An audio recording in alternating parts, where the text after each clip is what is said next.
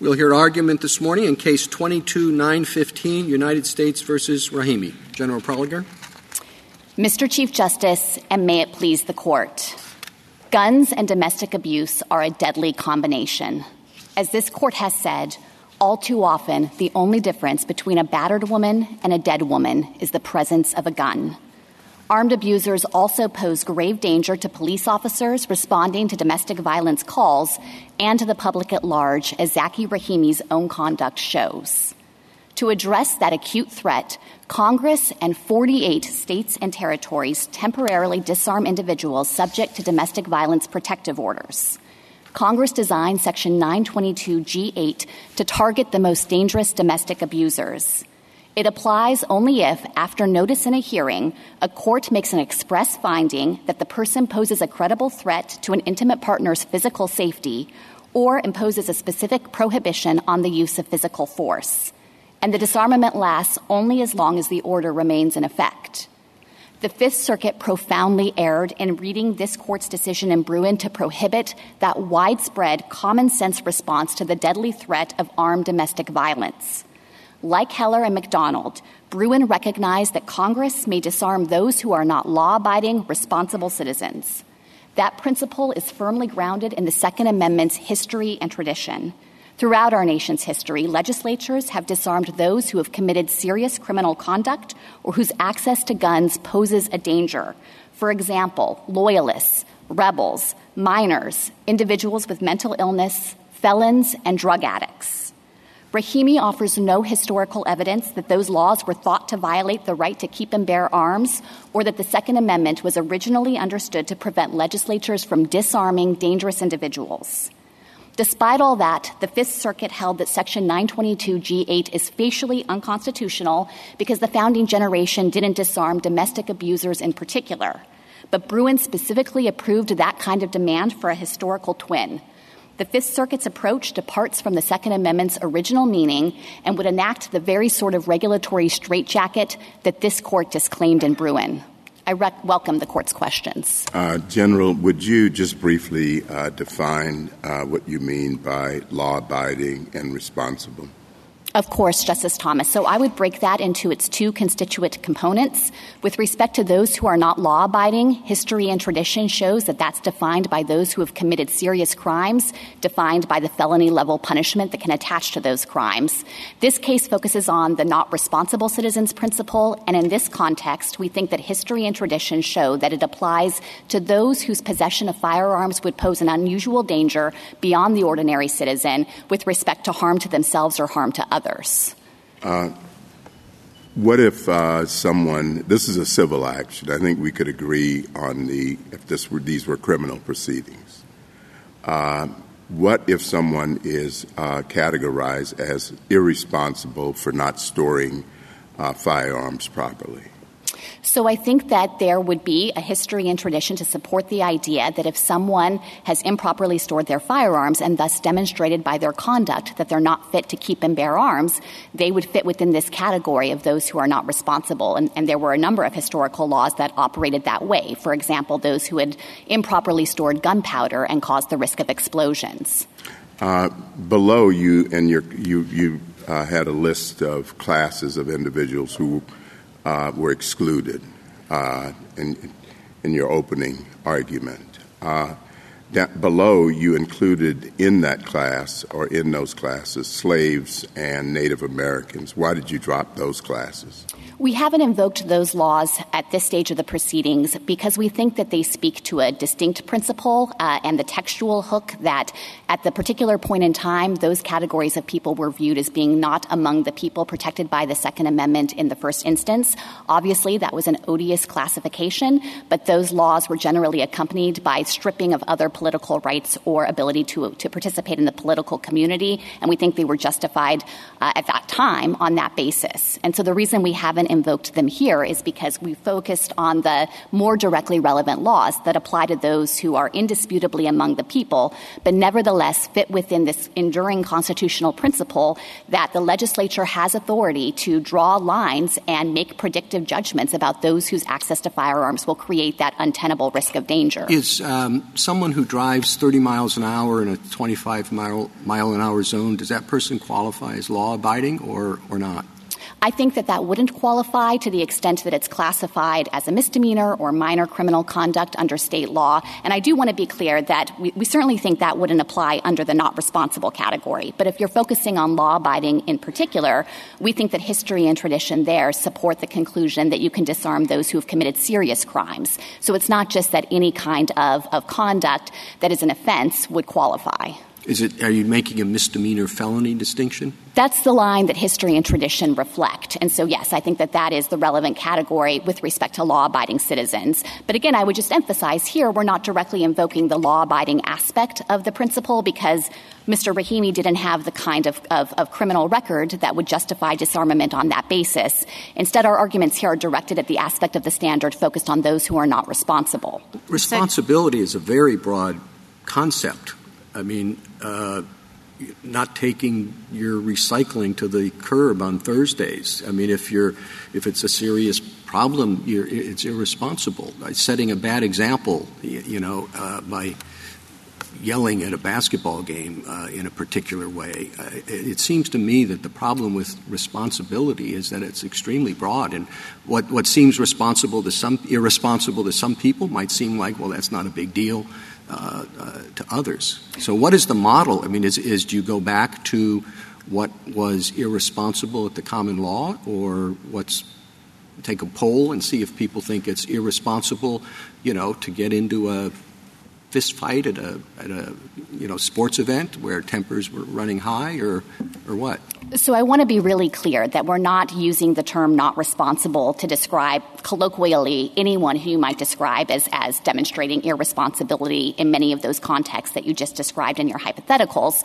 Instead, we read this court's case law, and in particular, its articulation of that principle, we're tracking the court's language here, the principle of responsibility, as being intrinsically tied to the danger you would present if you have access to firearms. And I would draw a parallel here to the principles the court has articulated with respect to sensitive places or with dangerous and unusual weapons in each of Just these categories. Clear, you're, you're using responsible as a placeholder for dangerous with respect to the use of firearms? Correct. So that's how we understand history and tradition in this context. And the reason that we've used the term not responsible is it, it's because it's the, own, the standard that this court itself has articulated in Heller and repeated in McDonald and then re- repeated again in Bruen, I think probably the reason the court has used the term not responsible is it gets at the idea that some of the categories of people who can be disarmed might not intend to be dangerous. They might not be culpable in that sense, like the mentally ill or minors. And so I think responsibility gets at the idea that they might not actually intend to be a danger,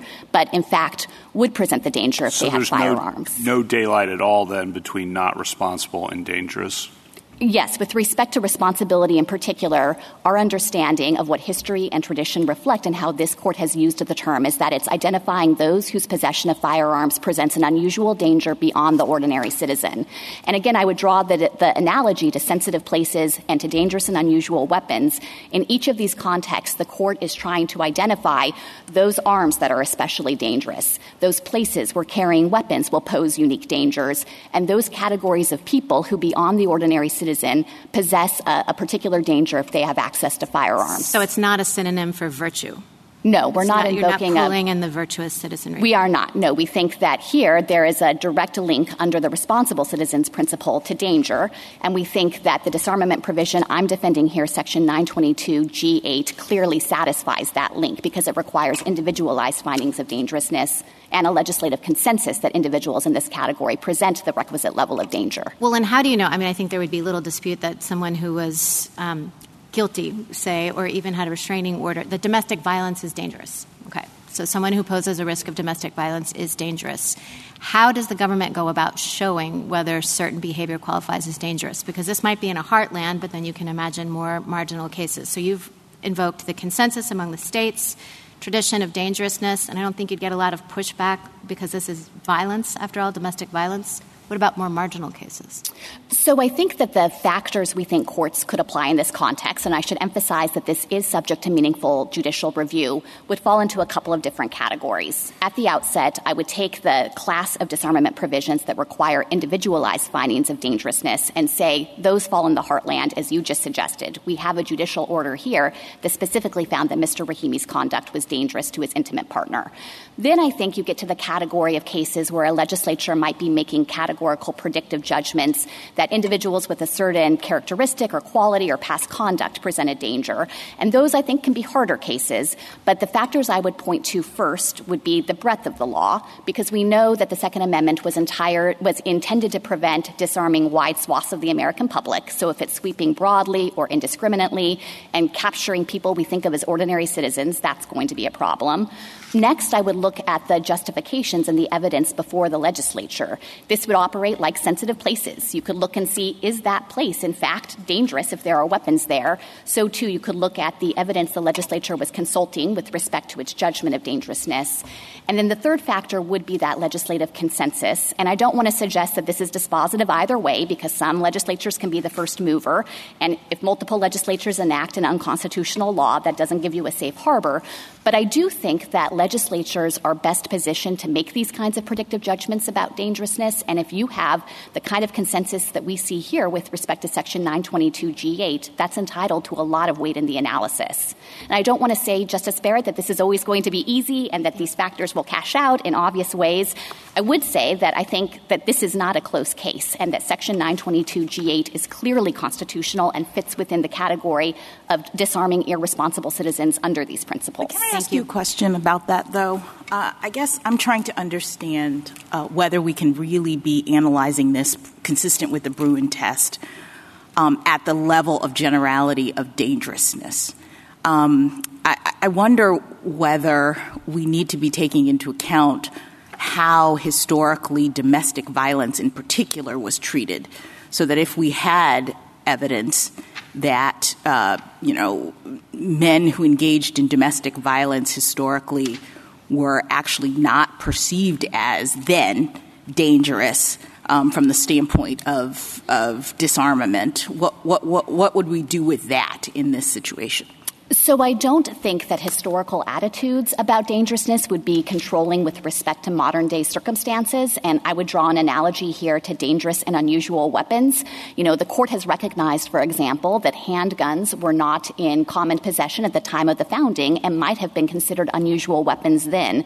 But that's not what the court would look at for determining whether you could ban handguns today. But is that just because that's a new technology? I mean, the, the circumstance with respect to domestic violence clearly existed back in the day. And the question, I guess, I, am just trying to understand how the Bruen test works um, in a situation in which uh, there is at least some evidence that domestic violence was not considered to be, uh, you know, subject to the kinds of regulation that it is today. And so when we're looking under that test uh, for historical analogs, I guess Uh, you know, a series of regulations that relate to disarming dangerous people, I, I, need to understand why that would be enough. Well, so let me try to respond to the methodological point, and then I want to respond to the specific questions you've raised about how domestic violence was treated at the founding and today. On the methodological point, I don't think that you could read Bruen to suggest that we need regulations that specifically disarm domestic abusers, because that would be coming dangerously close to imposing on the government the requirement for an identical twin of a regulation. And of course, original meaning isn't dictated by the happenstance of whether there was a law on the books in 1791 that happened to disarm domestic abusers. I think you have to come up a level of generality and use history and tradition to help identify and discern the enduring constitutional principles that define and delimit the but what scope if we of the had Second a hypothetical? Right. What, what, if we had a hypothetical in which we actually determined, uh, based on the historical record, that domestic violence was not considered dangerousness back in the day. I mean, I, I just don't know what we do with that scenario. So I think in that scenario, you would recognize that is, it is consistent with the Second Amendment's original and enduring meaning that you can disarm dangerous people, and the conception of what regulations that permits today is not controlled by founding era applications of the principle. Then what's the point of going to the founding era? I mean, I thought it was doing some work, but if we're still applying modern uh, sensibilities, I don't really understand the historical uh, framing. The work that history and tradition are doing is helping to discern those principles in the first place. The idea, for example, that you can ban firearms in sensitive places.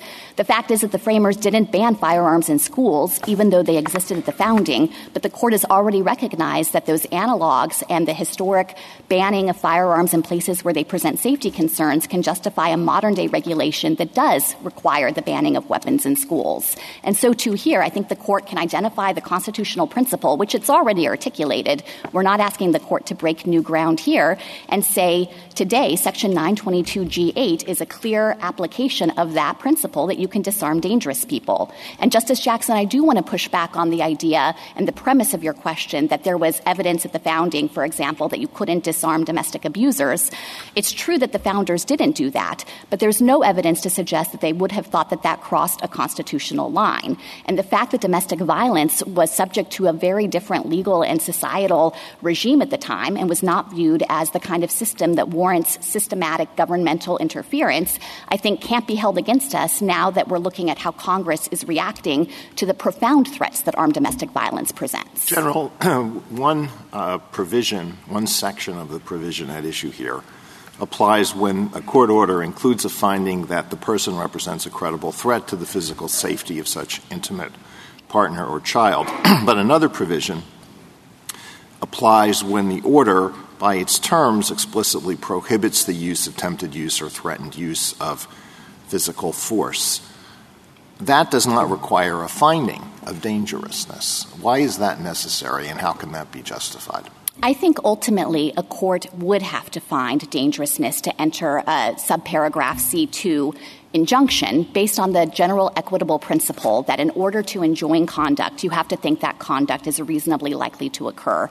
This is a universal equitable principle. It certainly applies in Texas and in virtually all of the states. And I think what it means is that a, a judge who's considering a request for a protective order wouldn't have a basis in law to enter that subparagraph C2 prohibition on the use of physical force unless the judge thought the force was sufficiently likely to materialize. Well, we are told uh, in some of the amicus briefs that there are situations in which the family court judge who has to act quickly and may not have any investigative uh, resources uh, faces a he she he said she said situation. And the judge just says well i'm going to issue an order like this against both of the parties.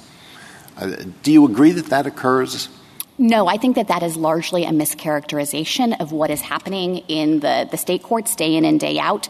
With respect to mutual protective orders in particular, the vast majority of states, uh, we cite a source that counts 48 of them, either prohibit outright or substantially restrict the entry of those kinds of mutual protective orders. And then I think the account is basically trying to suggest or insinuate that these state courts are nevertheless entering protective orders that are not justified by the facts and the law. And that just flies in the face of the presumption of regularity that this court applies in this context. Even the data on the ground don't bear out the assertions that family courts are just reflexively entering these kinds of protective orders.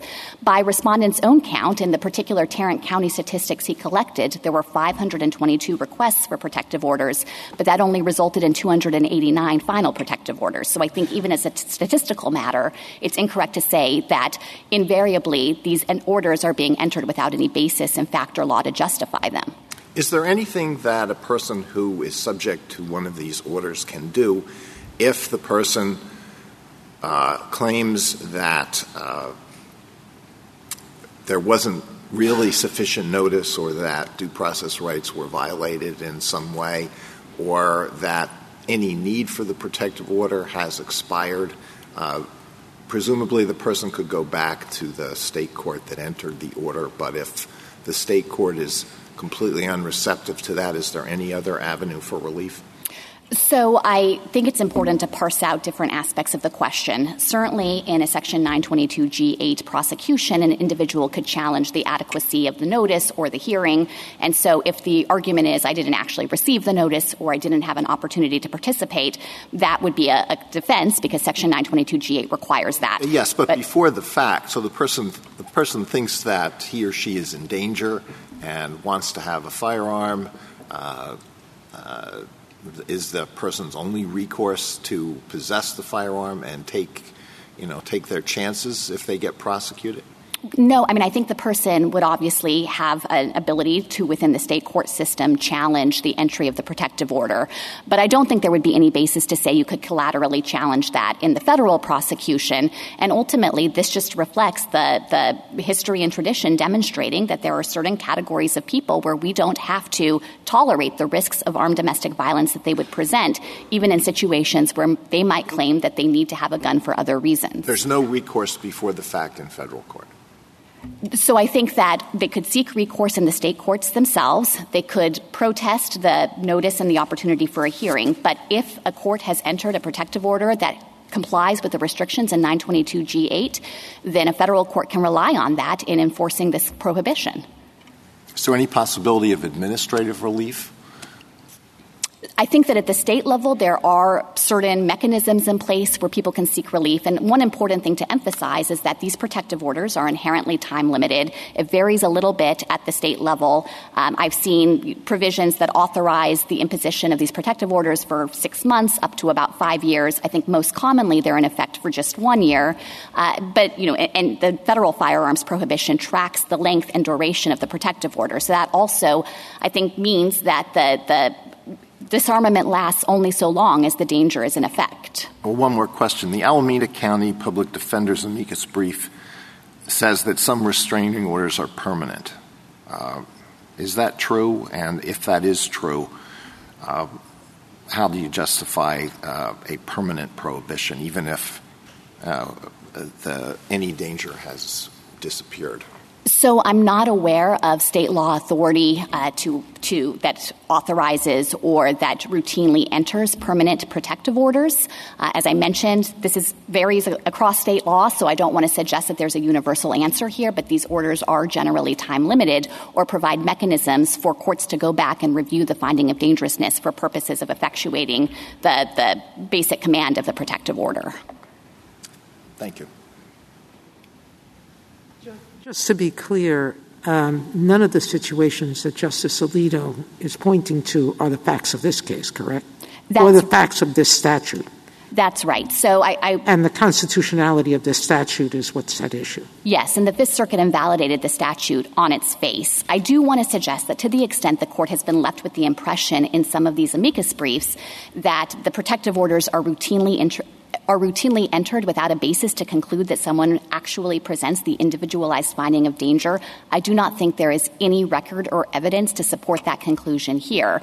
And I would say again, this runs counter to the presumption of regularity that the court ordinarily affords in this context. But I think it also runs counter to Congress's recognition and circumscribing of Section 922G8 to ensure that it's covering those who had notice and an opportunity for a hearing. And Counsel, therefore, in the end, if there are due process process failures in any system, that'll be subject to a separate challenge, correct? That's correct. And Mr. Rahimi hasn't made a due process claim here. He's not challenging Section 922G8 on that I'd, independent I'd like ground. to go back to your law-abiding um, or responsible citizen category. I now understand why you think it's, uh, it's appropriate. You think dangerous is too limited because we have restrictions on the age of people um, possessing firearms and on the mentally ill. And they're not, um, uh, why do you, and, and, I understand they're not necessarily dangerous, but I guess their res- lack of responsibility or judgment could be questioned, correct? What I would say is we think that they are inherently dangerous even though they might not be culpable or intending to create that kind of danger with firearms. That there's an inherent risk based on their qualities or characteristics that demonstrates that, as compared to the ordinary citizen, allowing them access to firearms is going to present that risk of danger to self or so others. So, if we use danger in the way you're defining it, as broadly as you're defining it, uh, you don't need responsible citizen category. Yes, I think these are essentially getting at the same concept. I guess what I would say, Justice Sotomayor, is that we have tracked the court's own language here, and I think it would be important if the court wants to refer to concepts of dangerousness to make clear that it's not backtracking from what it said in Heller and in McDonald and in Bruen that you can disarm those who are not law abiding responsible citizens, with the mentally ill as one of the exemplar categories the court held up to illustrate that proposition. And I think that the term responsible gets at the, the broader group of people who can be disarmed even though they might not be be culpable precisely because of this risk of danger. But Thank if the you, court, Counselor. Uh, can you finish that answer? I was going to say, but if the court uh, were to refer to these concepts of dangerousness, I just think it would be important to make clear that it's not backtracking from what it has said in prior cases. And it's not just that the court has referred to this concept in the abstract, it's actually embedded it in various aspects of how Second Amendment analysis operates. So, for example, the court has said background checks are okay because they're intended to decide whether you're the kind of ordinary law abiding responsible citizen in the first place or that when you're looking at whether a weapon is dangerous and unusual, you should ask, is this the kind of weapon that a law abiding, responsible citizen would need for self defense? And so I just think there's a risk of, of creating confusion about that. Thank you, counsel. I, I guess to get back um, to the beginning, so why did you use the term responsible if what you meant was dangerous? Um, uh, I mean, responsible presents all sorts of problems, and dangerous is sort of a different set of considerations. Um, I mean, if you thought that our prior precedents were talking about dangerous, um, it was a little confusing to all of a sudden find responsible being the operative term. Well, we relied on the same phrasing the court itself used when it first articulated this, this constitutional principle in Heller. And so I think we were trying to point out that the court itself has already recognized the category of regulation that's consistent with original meaning under the Second Amendment. And we just followed the court's leading using that phrase, those who are not law abiding responsible citizens. And as I was well, just but just to be clear, your argument today is that um, um, it doesn't apply to people who present the threat of dangerousness. Whether you want to characterize them as responsible or irresponsible or whatever, the test that you're asking us to adopt turns on dangerousness. Correct for those who are not responsible citizens. I do want to be clear that we think there are different principles so that apply with those who are not law abiding. So I just want to be clear we don't think dangerousness is necessarily the standard there, although there's obviously going to be a lot of overlap. That's defined by its own history and tradition. But we do think that dangerousness defines the category of those who are not responsible. Thank you. Justice Thomas? If this were a, uh, uh, criminal proceeding, then you would have a determination of what you're talking about. Someone would be convicted of a crime, a felony, uh, assault, or something. But here you have um, a, a, something that's anticipatory or predictive, where uh, a court is civil court is making the determination just from an, uh, an analytical standpoint, would there be a difference between a criminal determination and a civil determination? So I don't think that it would make a difference with respect to whether the legislature can create categories of people who are considered dangerous or not responsible. And that's very much informed by history and tradition here. It is not the case that the only disarmament provisions that have existed over time targeting those who are dangerous are provisions that focused on those with criminal convictions. That is, of course, an important component of the law abiding standard in particular. But we have a number of examples from throughout history of those who were disarmed even after civil adjudications or a civil like process. And that Could includes. You give me an example? Sure. So, for example, mental illness. This was the category that Heller held up as the quintessential example of those who aren't responsible, even though mental illness in our legal system has always been adjudicated through civil proceedings. That was true, for example, of loyalists. The disarmament provisions on loyalists were enforced through those who were refusing to take a loyalty oath, and so there wasn't any necessity of a criminal conviction. So, too, with those who were intoxicated. You didn't need to show that they had actually been criminally convicted in order to disarm them. So I think that there is a longstanding tradition here of recognizing that individuals can be determined through this predictive judgment to be dangerous even in the absence of a criminal conviction. Uh, just one last question. Uh, th- this is a judicial determination here. Would you be able to make the same arguments if it had been a, uh, an administrative determination? I think it would be far more difficult to defend an executive branch or administrative determination because of a separate Second Amendment principle that guards against granting executive officials too much discretion to decide who and who cannot have firearms. In the American, there was some history about that in, in England, of course, but in the American legal tradition, these principles have been deployed through legislative judgments or through express judicial findings of dangerousness. So I don't think that we could point to the same history and tradition of giving executive branch officials that discretion. Justice Alito? Uh, suppose, suppose that a jurisdiction enacted a concealed carry permitting regulation that is almost identical to the one we invalidated in Bruen, except that it requires an applicant to uh, show uh, t- to uh, show that uh, he or she is sufficiently responsible. Would that be constitutional?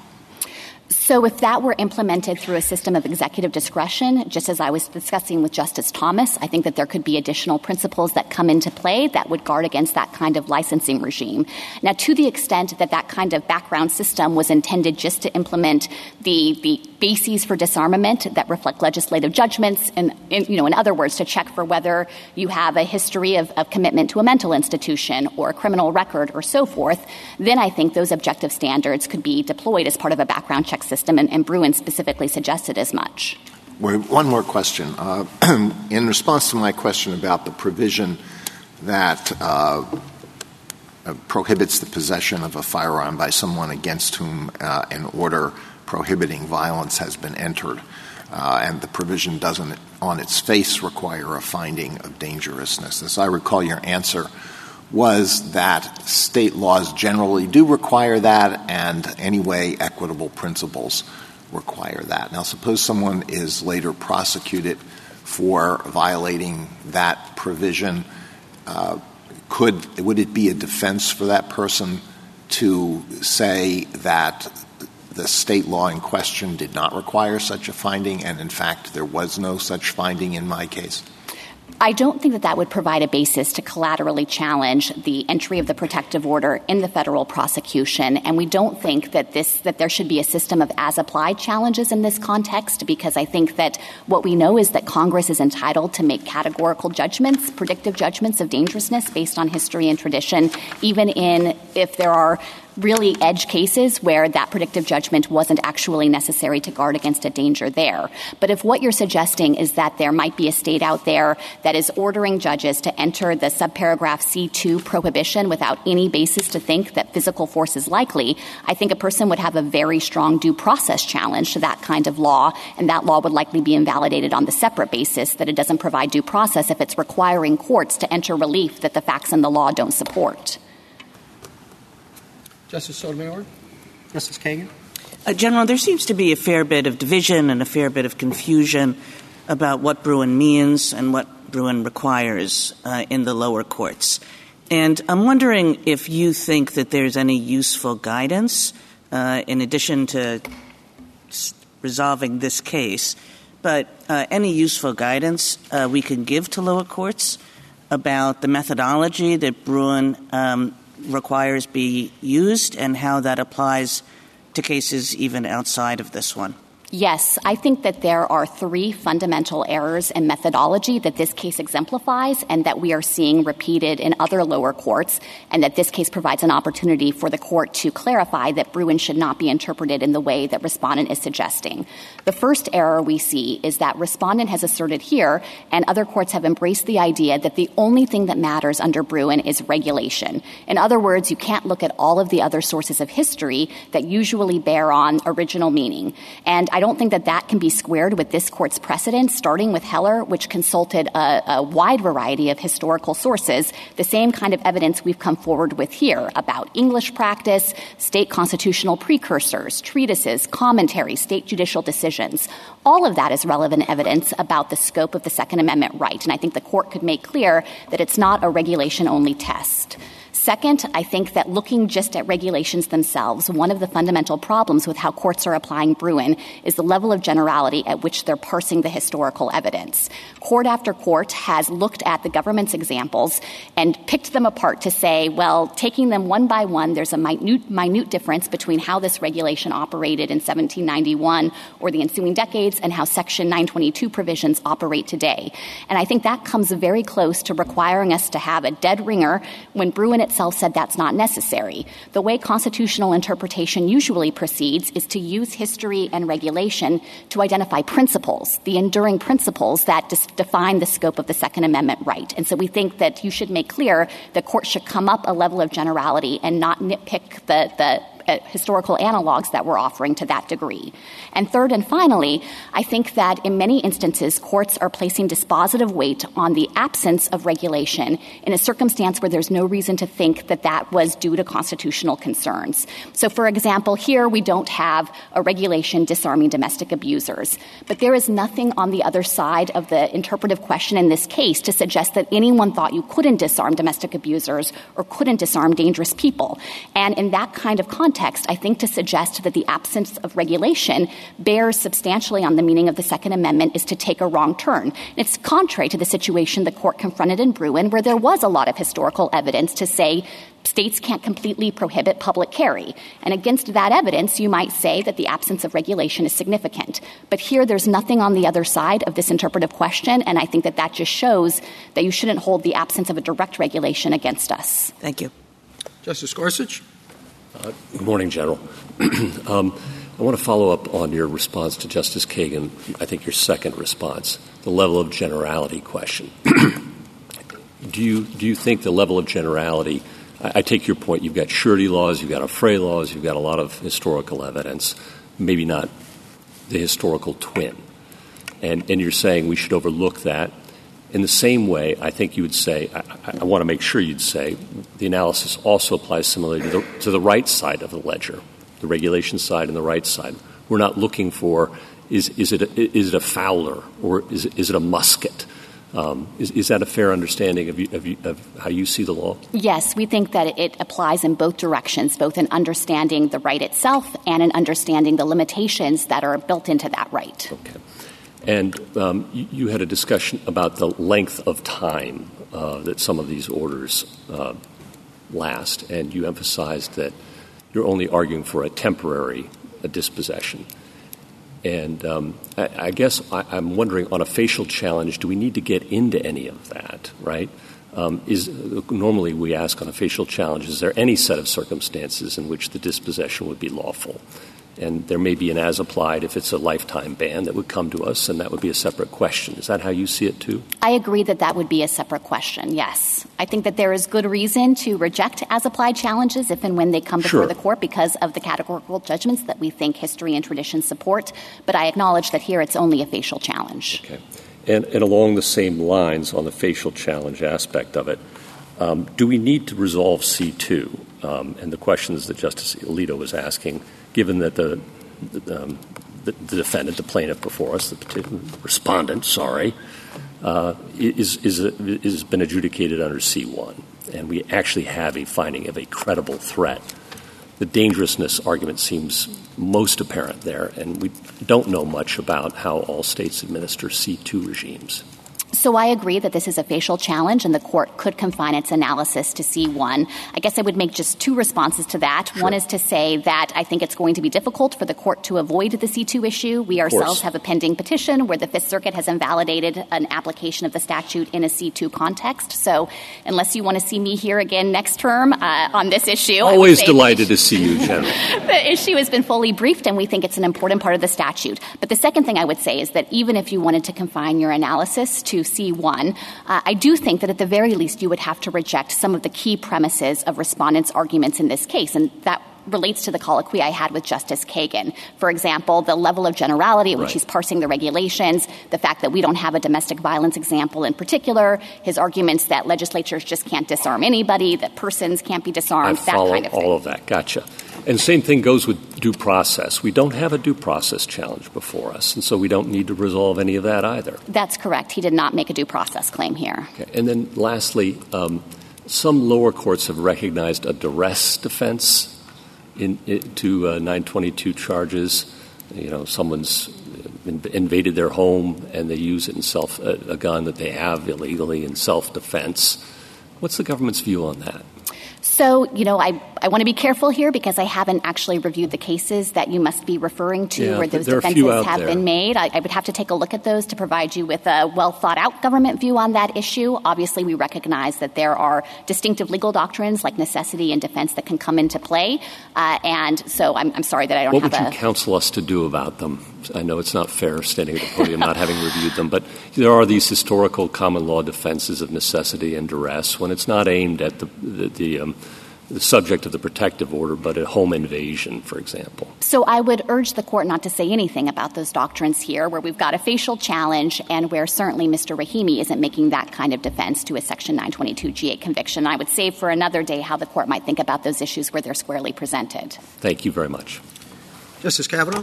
Just to follow up on your colloquies with the Chief Justice and Justice Sotomayor, I just want to make sure I have the terminology exactly correct as you see it. Uh, one category you think the government can prohibit possession by those who are not law abiding, and you said that uh, encompasses serious offenses. Is that correct? That's correct, which we def- would define by felony level punishment. Okay, and the second is uh, the government can prohibit possession by those who are not responsible, and by that you mean those who are dangerous. Is that correct? Yes, those whose possession of firearms would present a danger to themselves or others, but they don't have to be intentionally dangerous, which gets at the culpability question. Good. Thank you.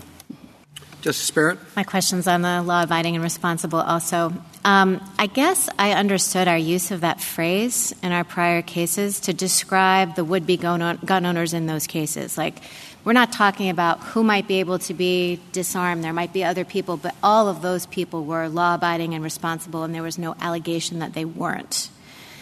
But it seems to me that in your brief and, and in parts of the argument, the government is asking for that to be a test, but I don't think we presented it as a test. Do you see a reason for us to use that as the test, law abiding and responsible, given some of the ambiguities in that phrase? So I wouldn't describe it as a test. I guess what I would do is describe it as the relevant category, the shorthand to get at the idea that legislatures consistent with the Second Amendment can take action to disarm particular types of people whose possession of weapons present these types of concerns, either that they have committed serious crimes or present a danger. And I would use this as shorthand in the same way the court has referred to the sensitive places principle or the dangerous and unusual weapons principle. So could I just say it's dangerousness? Let's say that I agree with you that when you look back at surety laws and the fray laws, et cetera, that it shows that the legislature can make judgments to disarm people consistently with the Second Amendment based on dangerousness. We Why cer- can't I just say that? We certainly agree that that's what history and tradition show. We think that defines the scope of the category of those who are not responsible.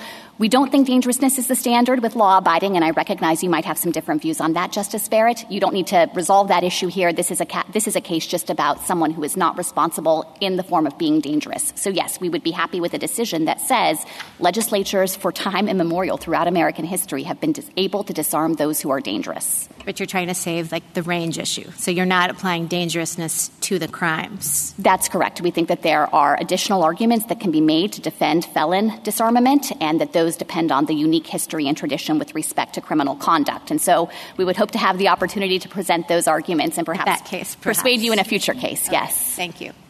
Justice Jackson? Yes, and just to clarify in response to what you just said to Justice Barrett, um, the determination of dangerousness would be evaluated based on what modern uh, legislatures think counts as dangerous. We're not um, bound to what qualified as dangerous back in the day. That's correct. We think that once the court recognizes the principle that history and tradition support this durable principle that you can disarm dangerous people, then the question becomes for any follow on challenge whether the legislature, with respect to a particular category, has appropriately deemed these individuals dangerous and therefore fitting within that historical tradition. And I think the inquiry there would not be confined to how the founders thought about dangerousness. Instead, it would turn on some of the factors that I was discussing earlier with Justice Barrett about the breadth of the law, the evidence that supports the legislative judgment the kinds of things and the we consensus. Used, the kinds of things we used to look at with the uh, tiers of scrutiny? What's the justification for this? Is that what you're saying? No, I don't think that this is just a revival of some form of means in scrutiny because we wouldn't be asking the, a court to balance the intrusion on the individual interest against the weight of the government's interest. Instead, this is about whether the legislature has properly classified a law as falling within the principle in the first place. And so it's not about balancing between those two different interests, but rather about looking at the legislature's predictive judgment of dangerousness and determining ultimately whether it's justified. All right. So let me just ask you about your first methodo- methodological error that you identified in response to uh, Justice Kagan. Um, you say that the courts are focusing too much just on regulation, uh, legislation, and not on other indicia of what the historical tradition is. Um, but eh, when you were talking with Justice um, Thomas at the beginning, you seemed to suggest that uh, the tradition with respect to slaves and Native Americans uh, were, would not be uh, subject to consideration for this. In other words, um, only the regulation as it relates to certain segments of society, I guess, count underneath this historic traditions test? Well, the reason we haven't invoked those other laws is because we think they were applications of a separate principle under the Second Amendment, which is that those who are not considered among the people can be disarmed. Um, that, of course, has the textual hook, and the court in Heller defined that as those who are not part of the political community. And when we looked at how those laws operated, they traditionally stripped the affected individuals from all rights to participate in the political community. I understand that, but where does that leave us with respect to the application of our test? I'm trying to understand if there's a flaw in the history and traditions kind of framework to the extent that when we're looking at history and tradition, we're not considering the history and tradition of all of the people, but only some of the people as per the government's articulation of the test? Well, I certainly think that those laws um, are a part of history. We don't think that they're a part of history that are directly relevant to the separate question at issue here. And so we've instead pointed to a variety of other laws that we think more clearly bear on the issue of when legislatures can disarm even those who are among the people. Um, all right. And finally, let me just ask you prospectively from the standpoint of uh, a legislator today. I mean, we've been talking about sort of the retrospective view of this you know, when there's an existing gun control measure that's being challenged, how do we determine by looking at history whether or not it's constitutional? But let's say I'm a legislator uh, today in Maine, for example, and um, I'm very concerned about what has happened in that community, and my people, the constituents, are asking me to do something. Um, do you read Bruen as step one being um, go to the archives and try to determine whether or not there's some historical analog for the kinds of legislation that I'm considering. No, I think that Bruen requires uh, a close look at history and tradition and analog to the extent they exist and are relevant for purposes of articulating the principle. But once you have the principle locked in, and here the principle would be you can disarm those who are not responsible or dangerous, however the court wants to phrase it, then I don't think it's necessary to effectively repeat that same historical analogical analysis for purposes of determining whether a modern day uh, legislature's disarmament provision fits within the category category. Instead, I think you would look at the factors I was articulating earlier in response to Justice Barrett's question about the evidence before the legislature of dangerousness, the consensus view, whether legislatures routinely think of this circumstance as being dangerous, the breadth of the law, and other factors along those lines. But if the principle has not yet been established, what do I do as an, a legislator? So I think if there is no relevant principle that a law would slot into, like sensitive place regulation or dangerous person regulation, um, then you would conduct the Bruen analysis in order to help try to identify those principles of the Constitution that define the scope of the Second Amendment right. But it wouldn't just be a hunt for a particular precise historical analog. I, I, think that that's really a caricature of Bruen, and that would make the Second Amendment a true outlier because there's no constitutional right that's dictated exclusively by whether there happened to be a parallel law on the books in 1791. Thank you. Thank you, counsel.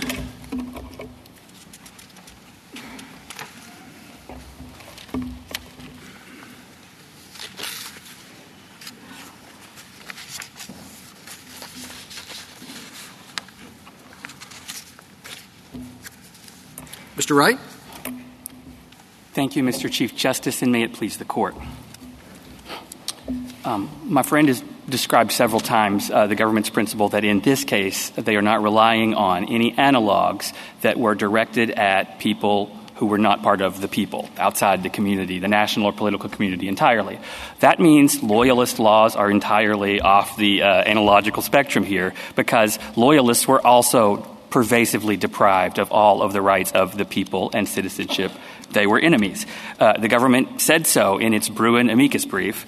Um, in response to Justice Gorsuch's question about how the courts of appeals handle the issue of self defense, necessity, duress, we cite a case on page 11 of our brief, United States versus Penn. I remember that case very well. Um, it will show you how they handle it. There's effectively not one. I mean, even brief, fleeting possession that lasts a little bit longer uh, while being chased by people, not enough. So there is no real keeping for self-defense exception to this principle. Um, and in regards to, I think it was uh, Justice Alito's question of duration of protective orders, um, by default, they can be permanent in Alabama, Colorado, Montana, Washington, no specific limit in Florida, Michigan, North Dakota, Vermont.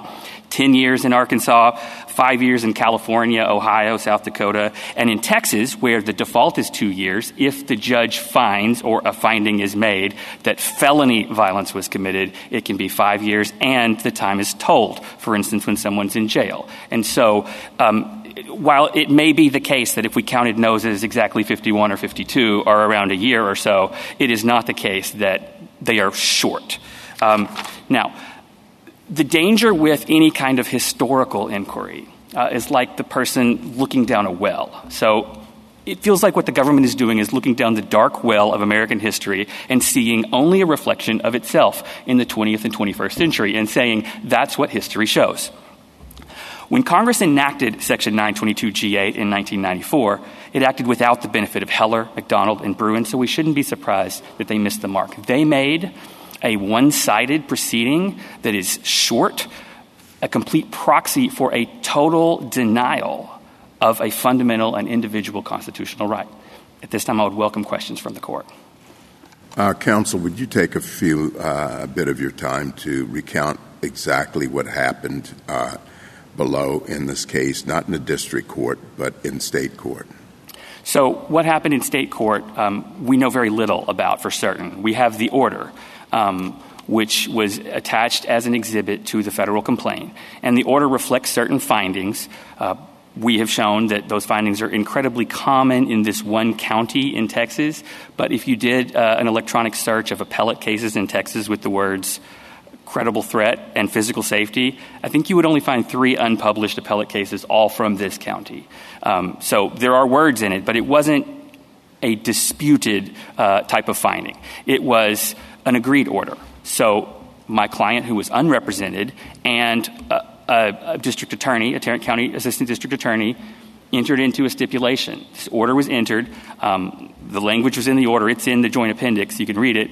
And, um, and that's it. Now, I believe that, uh, Justice Thomas, more happened. You could, you, we could figure out what happened if we pulled out the records, but those aren't relevant. What happened in the civil proceeding doesn't matter for purposes of 922G8. Well, I think what's, what does matter is we're assuming dangerousness or uh, irresponsibility, take your pick. Uh, and we are we have a very thin record, and I'm trying to get a sense of what actually happened in this case.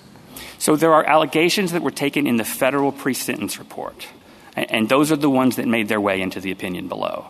And if I could then distinguish between the facts that the court found for purposes of fixing a sentence in this case and the facts that could be contested at a jury, the facts that are the subject of the guilty plea, the ones that are essential to the conviction.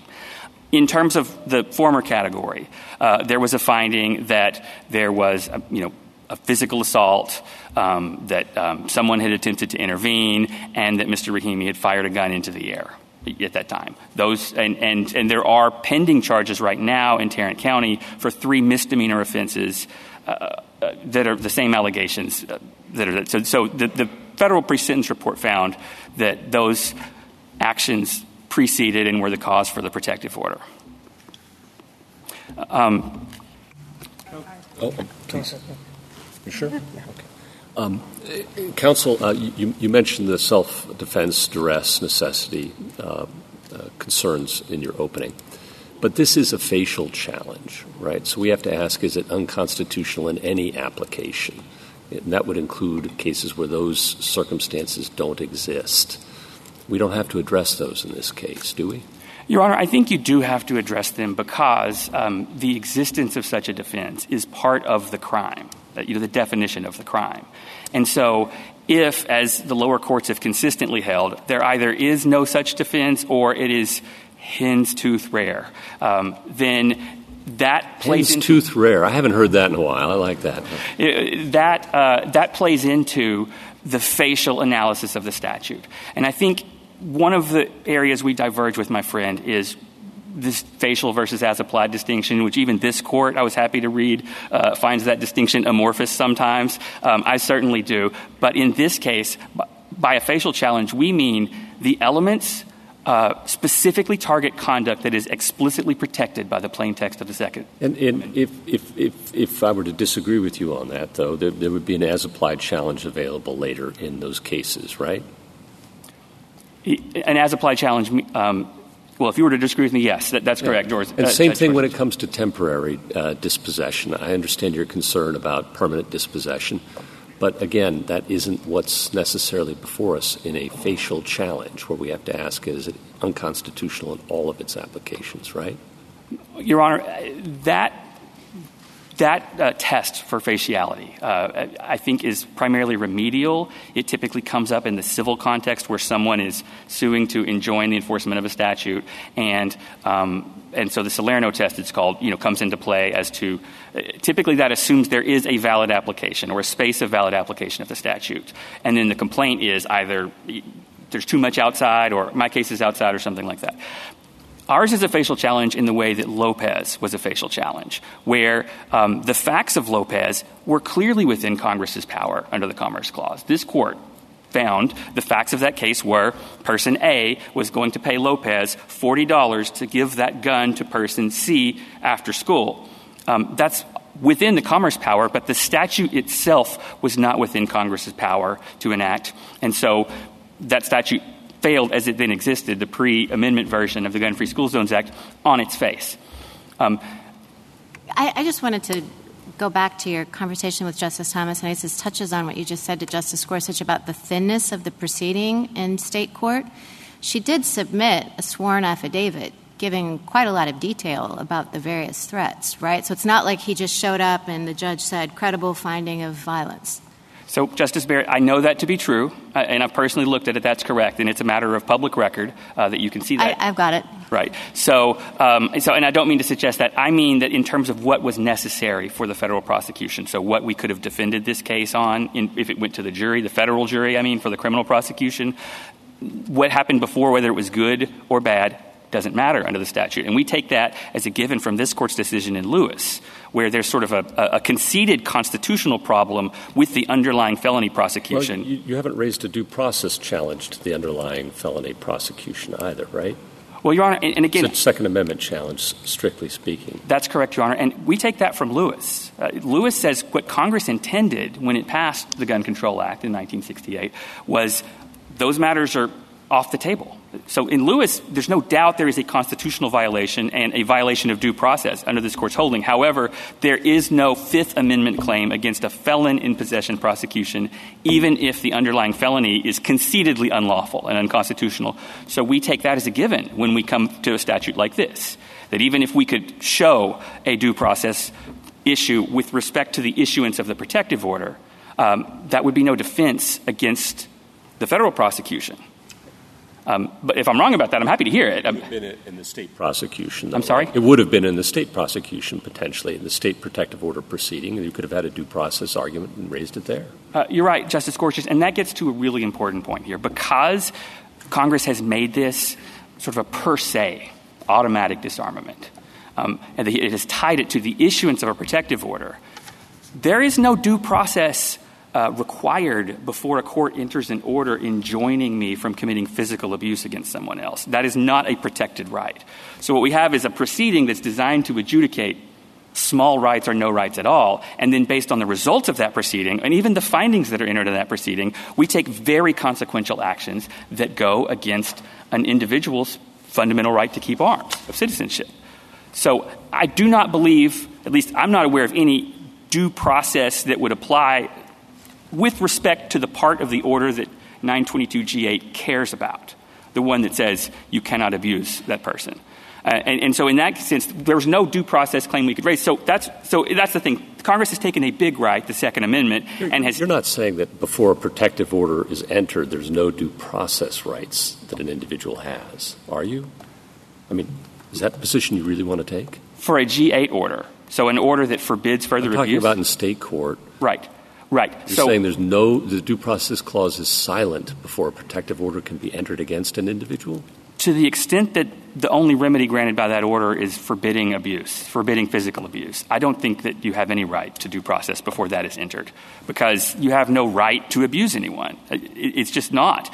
Um, the incentives. You have no right to murder someone, but we give you a trial. Uh, right. right? So, so, and so there's always process before a right or a, a life, liberty, or property is taken from you of some kind. It, what measure of due process depends upon facts, circumstance. I'm, I'm, but we're not. I'm not talking about that. But I, I'm, I'm surprised to hear you say that the Fifth and the Fourteenth Amendments due process clauses don't apply to an individual who is being subject to a protective order. I think depending on what the protective order required. So those, those probably do kick in.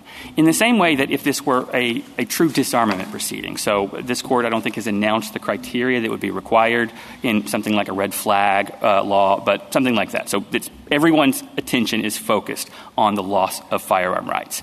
Um, there would be certain requirements, and, and we could argue about it. I would submit it would probably need to be clear and convincing evidence, but it would certainly need to be fundamentally fair because this is a fundamental right. That's not what any state does for a civil protective order. There's typically no incentive and often no real opportunity to contest the issuance of the order. And in many cases, people are happy to consent to the orders because they don't want to be around the person but anymore. Counsel, I just want to clarify. You're right. You don't have, you know, the right to commit violence against anyone. But this protective order says a whole lot more than that. I mean, he's prohibited from communicating with his family, with going within 200 yards of her residence. So I think that paints a little bit of a different picture in the due process rights that might apply. I agree, Your Honor, that the due process clause would impose limits against involuntary termination of access to, to one's children. For, for, instance. So I don't mean to suggest, and, and, Justice Gorsuch, if that's what I implied, I didn't mean to. I don't mean to suggest that the due process clause doesn't, it doesn't matter what happens in one of these proceedings. So, Mr. Wright, may, may I ask um, just about your basic argument here? Um, and I'm just going to read you a sentence from the brief, and I want to know whether, you know, that's your essential argument. It says, uh, the government has yet to find even a single American jurisdiction that adopted a similar ban while the founding generation walked the earth. So is that what we should be looking for? And uh, if we don't find that similar ban, we uh, say that the government has no right to do anything? Your Honor, I think that's largely what Bruen says. Um, however, I don't think it has to be so narrow. So if the government could affirmatively prove from the historical tradition of either uh, American firearms laws or even, I would be willing to spot them the way that we have treated other fundamental constitutionally protected rights. If they could tie it to one of those historical traditions. That would be good enough under the logic of Bruen, if not the exact uh, rule of decision. I'm, I'm not quite sure what the answer means. I mean, I took that sentence to be saying we're looking for a regulation that, even if it's not every jot and tittle, is essentially um, uh, targeting the same kind of conduct as the regulation under review. And, uh, you know, the, uh, the, Solicitor General told us that was the wrong approach, uh, that what Bruen really uh, directs courts to do is to think about the various principles that were operating at that time, whether those principles gave rise to a particular regulation that was near identical to the one under review. And, and so I guess I'm asking you to comment on those two ways of understanding Bruen. I think both methodological um, positions lead to the same result, which is affirmance of the decision below. Um, it's not just something that is about domestic violence or a ban that's punishable by exactly 10 years. In other words, that's the way that some of the amici have described what we're arguing for. I'm saying there's no ban. There's no history of bans for people who were part of the national community. They don't exist. Uh, I'm saying that the plain text of the Second Amendment, the way that it distinguished from the English common law tradition, I'm saying that the early commentators like St. George Tucker and William Rawle, they all said if you're just keeping the firearm. So, but that does suggest, I mean, that you're looking for a ban on domestic violence. Um, and, you know, uh, 200 some years ago, the problem of domestic violence was conceived very differently. People had a different understanding of the harm. People had a different understanding of the right of government to try to prevent the harm. People had different understandings with respect to pretty much every aspect of the problem. So if you're looking for a ban on domestic violence, it's not going to be there. Justice Kagan, I'm looking for a ban. I'm looking for a ban, some, a criminal punishment for just the keeping of a firearm. That's what I'm looking for. And it's based not on the loss of status of citizenship. Um, you, you know, or being outside the community. I'm looking for a ban that applies to a rights-holding American citizen. I mean, that's I'd start with that. Um, short of that, again, and I suspect the response to that is this court has tentatively approved felon in possession, but felons are so different. They have all kinds of process. There's a long tradition of denying people convicted of infamous crimes all manner of rights of citizenship or not. So if I could just set that aside, there's no ban. Because at the time, the, when the people of the time actually wrote about it, they wrote that there's no right to misuse a firearm. So the allegations that are made against my client, we do not contend that behavior is protected by the Second Amendment. The behavior that's protected is the keeping of arms. The behavior that is also protected is the carrying of arms, but I would, I would concede there is a strong historical tradition of providing more restrictions against the right to public carry, because that's where you encounter other people. This is someone who is keeping a firearm in his own home. The oldest American tradition, at least of a federal government, someone who everyone agreed was subject to the Second Amendment, passing that kind of law, was 1968. This tie is older than that so called tradition, Your Honor. It, it just, it's 20th century, late 20th century. And so we disagree at a very fundamental level of whether there is this tradition.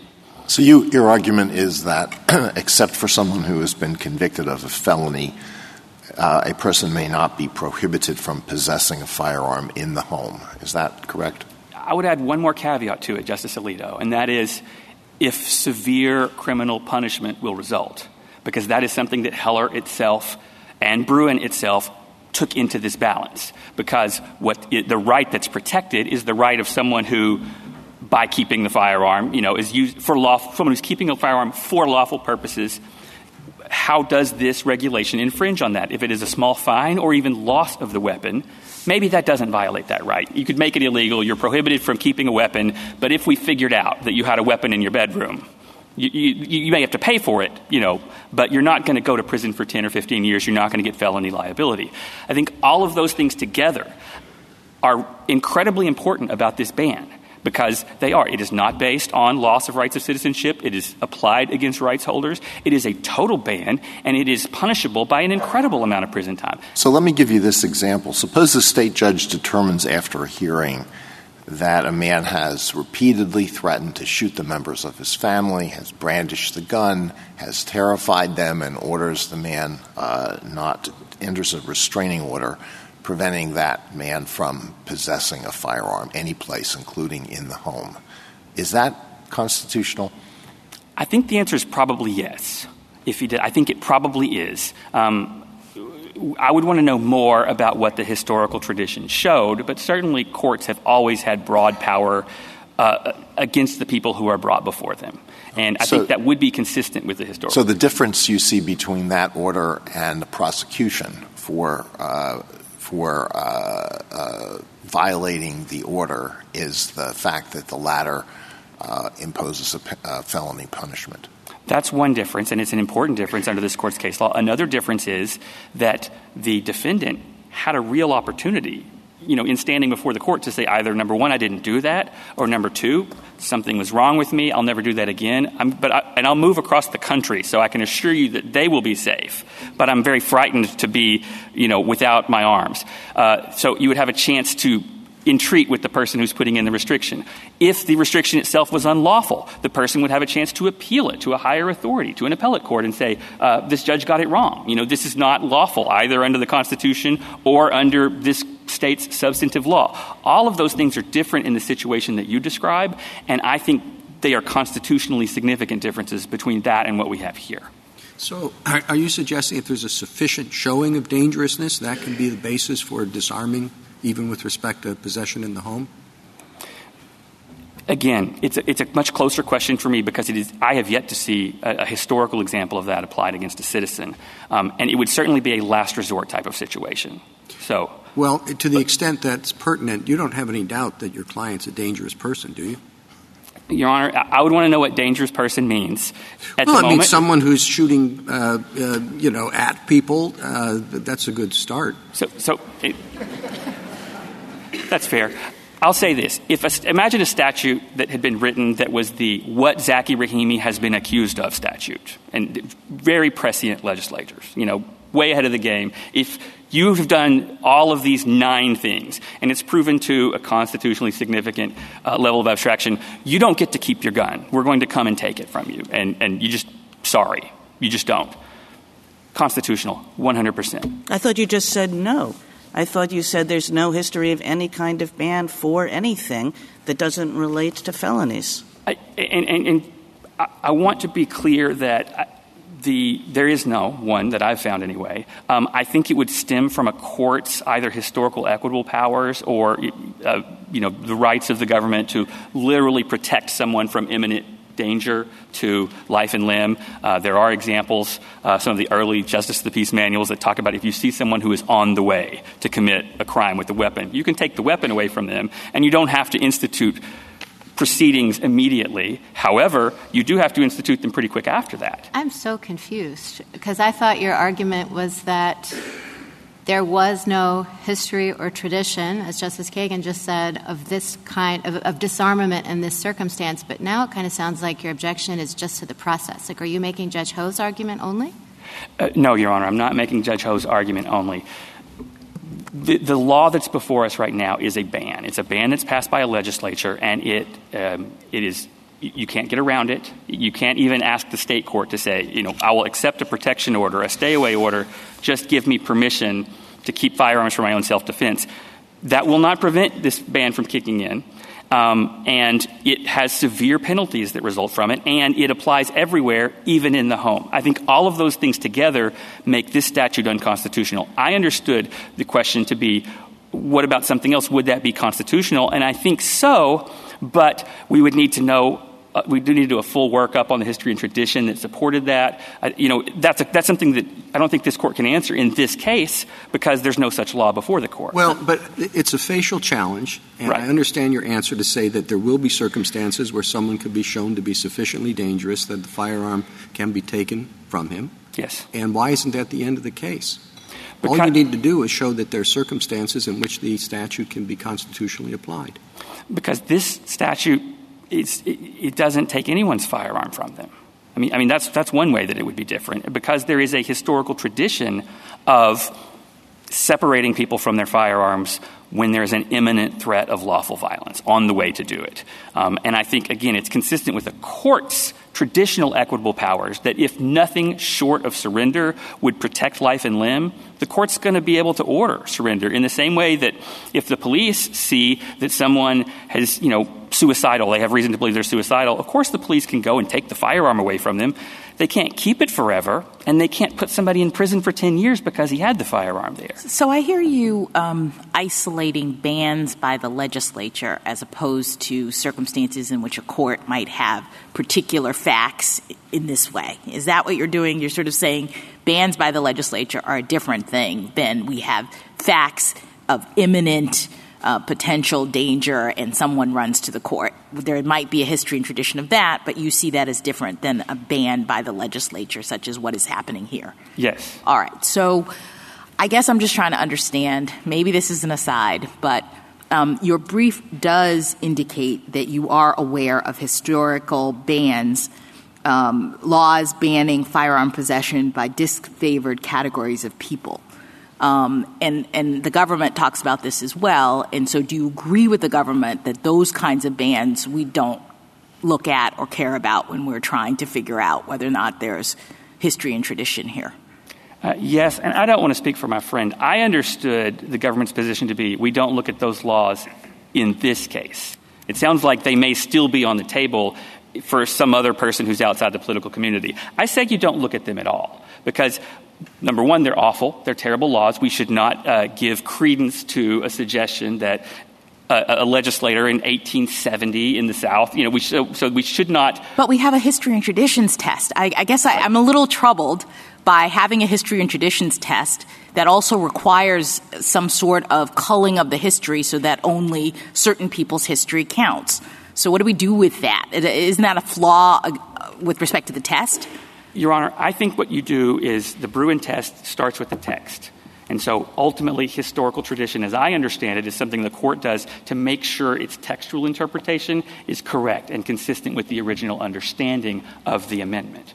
So, um, in the situation that you're describing, those laws, they were not uh, people who were part of the community. They never, they weren't seen as the people. And when these laws were challenged, including in this very court, that was the reason. Well, this court was not dealing with a disarmament law, but other laws that were targeted those groups. So does that mean only Reconstruction era as opposed to uh, uh, sorry, only uh, foundational era as opposed to Reconstruction era sources are on the table here? For purposes of the Second Amendment as, and applied against the federal government, yes, absolutely. It is only uh, founding era sources and, and immediately after the founding era. So people who understood they were bound by that. Like, again, I don't see these two steps of Bruen as completely separate pieces. You know, you pass the text point and you move on. The court is trying to get at the meaning of the text, the original public meaning of the text. And in your view, with respect to domestic violence, are we looking for history and tradition in the Reconstruction era about how regulation was happening uh, in the circumstance of domestic violence or no? I mean, I the government says it can be done at the level of regulation of dangerous people with respect to firearms. Um, but you seem to be suggesting, and I think this is going back to a question that Justice Kagan asked, that what we're looking for is Reconstruction era sources, I suppose that applied to the regulation of white Protestant men related to domestic violence. Is that sort of the level that we are um, focused on when we're trying to find a history and tradition? No, Your Honor. And, and, I may not have been clear before. I think it's the founding era, and not the Reconstruction era. Uh, when we're talking about the, the federal, I apologize. The founding and, era, and, and, it has got to be the people, someone who is, would have been understood to be part of the people, a rights-holding citizen. Right. The people the doing States. what, though? Do we drill down further and say it's the people which in that case did not include all the people, but fine, we've identified the relevant people who are being regulated. Um, is it enough that they were being regulated with respect to just dangerousness, or um, are we looking for a regulation uh, concerning this set of circumstances? It doesn't have to be specific to domestic violence. I'm not saying that. Okay. Violence, interpersonal violence, dueling, any, robbery. The, so, in other words, society understood violence, understood dangerous people. Danger existed, but they rejected at every point the type of dangerousness disarmament principle that the government is advocating. Do you think that the um, Congress can disarm people who are mentally ill, who have been committed to mental institutions? So setting aside uh, an enumerated prob- powers problem, so they're in the District of Columbia or something like that. Um, there's definitely a tradition for restricting sale or provision of weapons to the mentally ill. That the, all, the, all, the, all the examples that the government has cited are late. They're post Civil War sources, I think, for that. Um, if not, I, so I think maybe is the answer to this. I'll tell you the honest truth, Mr. Wright. I feel like you're running away from your argument. Um, you know, the, because the implications of your argument are just so untenable that you have to say, no, that's not really my argument. I mean, it just seems to me that your argument applies to a wide variety of uh, uh, disarming uh, actions, bans, what have you, that, that, we take for granted now because it's, it's so obvious that uh, uh, people who have guns pose a great danger to others, and you don't give guns to people who have the kind of history of domestic violence that your client has, or to the mentally ill, or what have you. So I, guess uh, you know, I guess I'm asking you to clarify your argument because you seem to be running away from it because you can't stand what the consequences of it are. Your Honor, I am running away from interest balancing because I understand that that same sort of argument could have been made in Bruen, could have been made in Heller, could have been made in McDonald, and in fact were made in all of those cases, right? Legislatures have made a judgment that it is dangerous to have people carrying weapons about. It, legislature made a judgment it's dangerous for handguns specifically to be possessed. And the court didn't defer to those late or mid 20th century judgments or even early 20th century judgments about dangerousness in that scenario. Instead, the court said, we are going to follow our understanding of the original public meaning of the text and as illuminated by the historical tradition of firearms regulation at the margins. So I, I guess that's what I want to say is that if there's no such tradition, so if you couldn't I'm supposing that we would find examples of people having firearms removed from them if they are in imminent danger to others. That historical record has not been built in this case because that's not the kind of law that we have. I do believe that it's there, and I could give some additional examples where I think we could find support for that. But if not, if there were no historical support for that, we would be left with what the text says, which is you have a right to keep arms. And so, in that sense, that would, that would end. Thank you, counsel. Justice Thomas, anything further? Um, briefly, you uh, just to be clear what you're arguing, you say that um, uh, the proceedings in state court. Uh, uh let's assume that uh, it did, there was no 922 consequence. Uh, what would be the effect of that order? You would you you would not be challenging that order. I, well, I wouldn't be challenging the order, but but, yeah. but, but, but, Mr. Rahimi might. Uh, my, my question, but, the reason I'm asking you that, you made the point that that was a, a, small matter and it has huge consequences. I think you said that uh, even if uh, respondent moved to uh, uh another state or across the country, the consequences would be the same, even though he would pre- uh, present no danger in Texas. And uh, just to be clear, are you ch- you're not challenging the state court aspect of this? That's that's correct, Your Honor. But solely, as in your language, was it was a per se violation or automatic violation of 922, and that is your problem. The, the possession of firearms uh, is the bootstrapping of uh, what is a, a proceeding that is one sided and does not um, have any kind of historical connection to the loss of citizenship rights, bootstrapping that as like a conclusive presumption to a right that the federal constitution guarantees against Congress. So there was some talk about possibly challenging this under the due process clause later on or uh, uh, a uh, as applied challenge to this. How, how, how would you see that taking place if this is an automatic disarmament? I, will be interested to read how it would proceed. Um, my understanding is um, that you can't raise it in a 922G prosecution. I base that on Lewis and on what we understand Congress's intent to be in enacting these categorical bans. Um, in the state court itself, when it's been raised in state courts, um, they typically point to the federal statute and say, "Well, Congress, you know, Congress, you know, said it's okay." So, so you know, if you have this kind of order, then you lose. Um, so, I think 922G8 plays a role in that sense. And um, if the issue is that you have tied a larger constitutional right to sort of a smaller right, it's not clear what what imposes that due process requirement on the state court. And so I think that uh, this was an agreed order because he doesn't have counsel, he doesn't have the ability to do it, and, and, and he's ultimately willing, I guess, to, to, to submit, maybe to avoid the attorney's fees, which is a way that they apparently get people to agree to these orders. That would not be a fundamentally fair system if it were a red flag or a disarmament provision. Justice Alito? Justice Sotomayor? Ms. Kagan? Justice Gorsuch? One uh, specific thing in the government's reply brief that I want to get your response to. Page 21 of the reply brief, uh, the government notes the background check system that Congress has created to prevent the sale of firearms to prohibited persons. Uh, domestic violence protective orders are promptly incorporated into that system. It's resulted in more than 75,000 denials, the government says, based on these protective orders in the last 25 years. According to the government, under your argument, that system can no longer stop persons subject to those uh, domestic violence protective orders uh, from buying firearms. Just want to get your response to that. I think that's wrong for a couple of reasons, Justice Kavanaugh. First of all, the same system incorporates state prohibitions against firearm possession. And so, if there is a lawful provision um, imposed by state law or by a judge in a court, um, it could be incorporated into the background check system. Second, I would have to concede that there is a historical tradition of limiting um, who citizens, people within the community, could provide weapons to outside the community, if you will. And so it could be that that historical tradition would support a restriction on commercial sale of arms. That's an example that Heller gave as one that maybe has a different framework.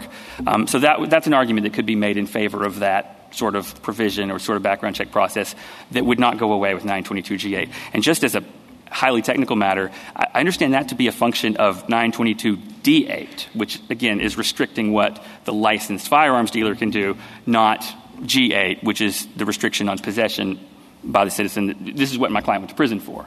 And so I, but on the other hand, if you have a right to possess a firearm, then certainly the acquisition of the firearm is uh, closely connected to that, and constitutional implications would come into play. So I just don't have a firm view on whether or not a law that operated um, more like some of the earliest 20th century laws that sort of dealt with acquisition of firearms, that might survive constitutional scrutiny. So it's possible the government's correct in what it says? It's possible. Um, no, I, I, don't think. I, I, no, I don't think it's possible. But it is possible that it, it would be unconstitutional to deny people uh, the right to purchase a firearm from a licensed dealer. Yes, I think that is possible. But I suspect that both existing law and constitutional laws would allow many of those same people to be denied if we worked our way through the relevant provisions that are keeping them from doing it. Okay. Thank you. Justice Barrett? So the restraining order prevented your client from possessing a firearm, and it also immediately suspended his handgun license. Was that unconstitutional? Uh, Your Honor, uh, uh, just to take issue with the second part of the question first, that language, suspending handgun license, that's in all of these Tarrant County orders. That's part of the boilerplate. But, still, it says it's ordered that his handgun license is immediately suspended. So right. just let's, let's go with the, with the orders language did that violate the Second Amendment, putting 922 aside? I think to answer that question, then we, we would bring the whole record, the record that was before the court um, in terms, and, and the client agreed to the order. So it would be very difficult. But you're going, you're going back to the process. Right. You know, she had the affidavit. Let's, let's imagine they, they go back and forth. Let's, let's imagine it's a more fulsome process and she actually testifies and he cross examines her. Whatever. Let's assume there's no process problem would it be unconstitutional then to deprive your client of his handgun license and his, his prohibit him from possessing a firearm? Because I assume that you've said there's no analog of, of this kind of domestic violence. Right. Or the analog would be in terms of what courts could do through equitable powers otherwise. I think that would have to but, be the but analog. They can't, through their equitable powers, do something that would violate the Constitution, right?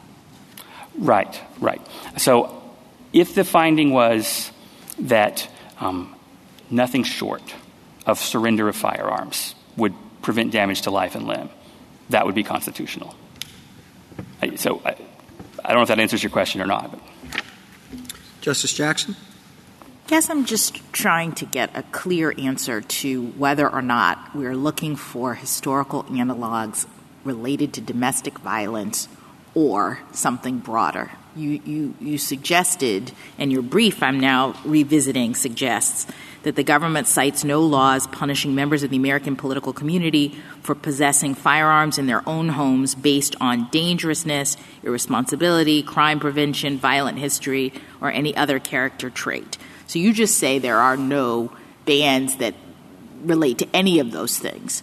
That's my understanding of the historical record that we have in this case. And yes. if the government were to convince us that there was a ban related to, say, dangerousness, do you lose? I thought your point was even if there is some dangerousness tradition, it has to be about domestic violence.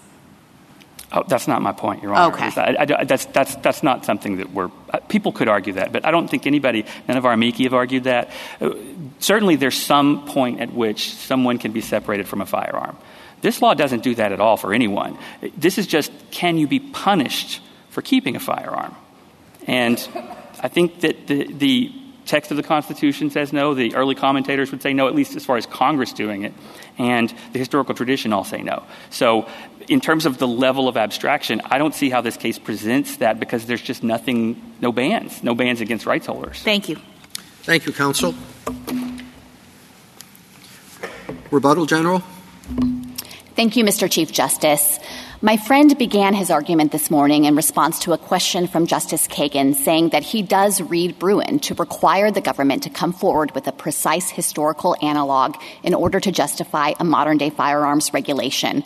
I think that is a clearly incorrect reading of Bruen. Unfortunately, it's a profound misreading that many lower courts have been adopting, and I think that it's important for the court to understand the destabilizing consequences of that reading in the lower courts. Just last week, a court invalidated Section 922 G1, the felon prohibition statute, on its face as applied to the most violent and horrific crimes imaginable on the theory that the government didn't have a sufficiently precise historical analog to justify a permanent ban on felons. Many courts now, several district courts, have credited as applied challenges to Section 922 G1 by armed career criminals who have multiple convictions for aggravated assault, drug trafficking, armed robbery, clearly violent crimes, because we don't have a sufficient historical analog disarming those subject to precisely those crimes at the founding. And a court has also invalidated on its face the provision of federal law that prohibits possession of firearms with obliterated serial numbers, again on the theory that we don't have a founding era analog that is sufficiently precise that says you have to serialize firearms possession. I think that those are clearly untenable results. They are profoundly destabilizing, and Bruen doesn't require them. Once the court corrects the misinterpretation of Bruen, then I think the constitutional principle is clear.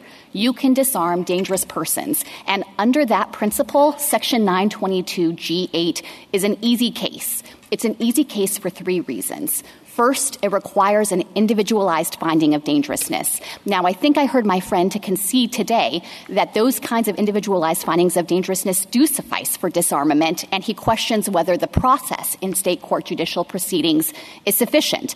But that ultimately is a procedural claim that should be adjudicated under the Due Process Clause, and I think that it ignores two fundamental features that are relevant here. First, the Section 922 G8 guarantees notice in a hearing. It only permits disarmament in those situations, so the most fundamental protection of due process is validated under this provision.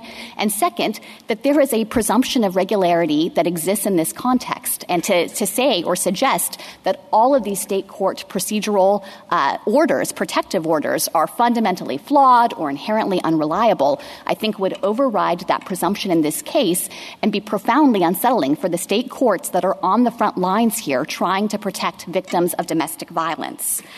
I think as well that these principles equally demonstrate subparagraph C2's validity. We think that there is an inherent requirement that the court find that the threat of physical force is likely to occur in order to justify entering that kind of judicial finding, and that provides a basis to uphold Section 922 G8 with respect to all of its applications.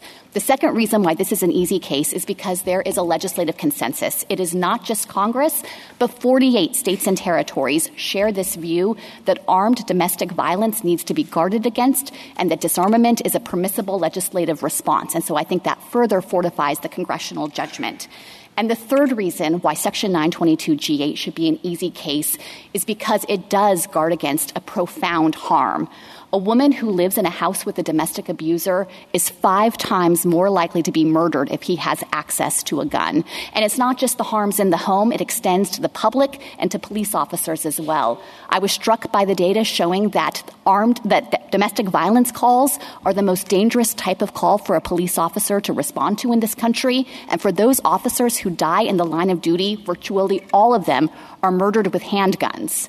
Section 922 G8 takes account of those concerns, and here, history and tradition confirm common sense. Congress can disarm armed domestic abusers in light of those profound concerns. So we'd ask the court to correct the Fifth Circuit's methodological errors and reverse. Thank you, counsel. The case is submitted.